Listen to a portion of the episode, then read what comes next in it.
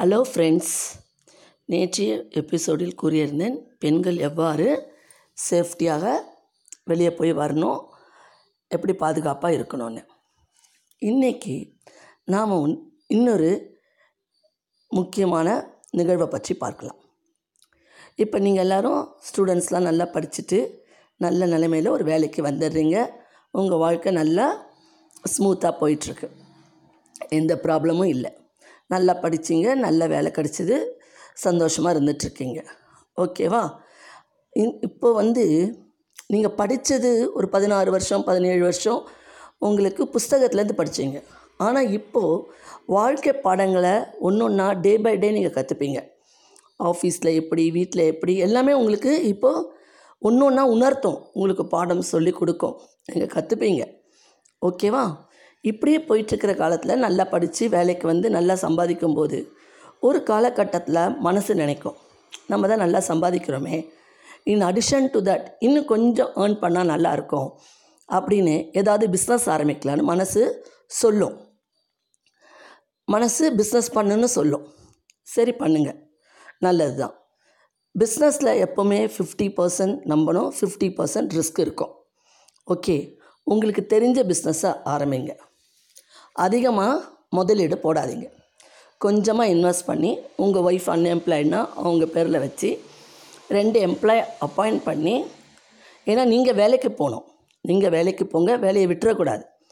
நீங்கள் வேலைக்கு போகணும். ரெண்டு பேரும் உங்களுக்கு நம்பகமான ஆளை அப்பாயிண்ட் பண்ணி உங்கள் கண் பார்வையில் அந்த பிஸ்னஸை நடத்துங்க. ஓகே? பிஸ்னஸில் அதிக அளவு முதலீடு செய்யாதீங்க.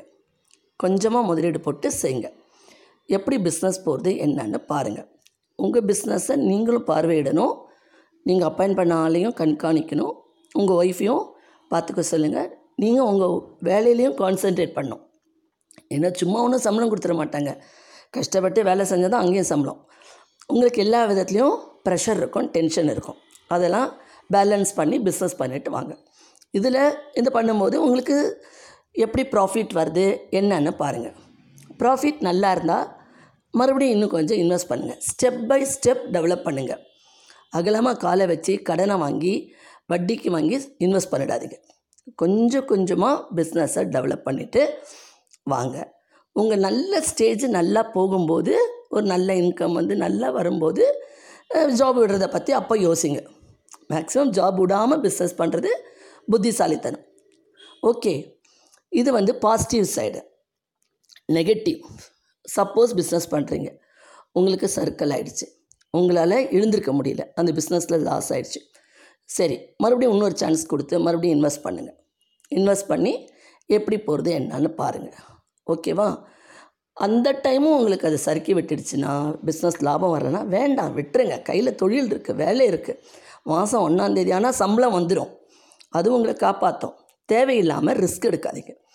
கடந்த ஒன்றரை வருஷமாக இந்த கொரோனா பீரியடில் நிறைய பேர் தேவையில்லாமல் பிஸ்னஸ் பண்ணுறேன்னு மாட்டிக்கிட்டு வெளியில் சொல்ல முடியல மனசுக்குள்ளேயும் வச்சுக்க முடியல ரொம்ப புழுங்கிட்டாங்க. நிறைய பேர்.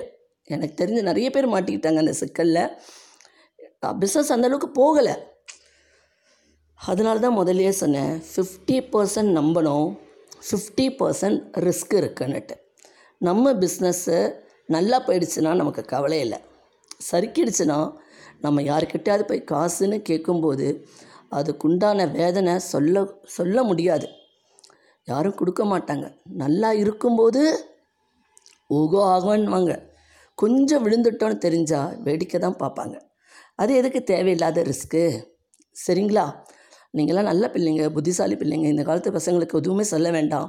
நல்லா பிளான் பண்ணி நல்லா பண்ணுங்கள் பாசிட்டிவாக அப்ரோச் பண்ணுங்கள் நல்லா போச்சுன்னா அதை கண்டினியூ பண்ணுங்கள் இல்லைனா கையில் வேலை இருக்குது அதை வச்சு காப்பாற்றி முன்னுக்கு வாங்க. உங்கள் வாழ்க்கையை உங்கள் கையில் தான் இருக்குது உங்கள் வாழ்க்கையை சுமூகமாக நல்லபடியாக கொண்டு போங்க. ஓகே ஃப்ரெண்ட்ஸ் இந்த எபிசோடு உங்களுக்கு பிடிச்சிருந்தா லைக் பண்ணுங்கள் ஷேர் பண்ணுங்கள் கமெண்ட் பண்ணுங்கள் பக்கத்தில் இருக்க பெல் பட்டனை ப்ரெஸ் பண்ணுங்கள் மீண்டும் நாளை சந்திப்போம்.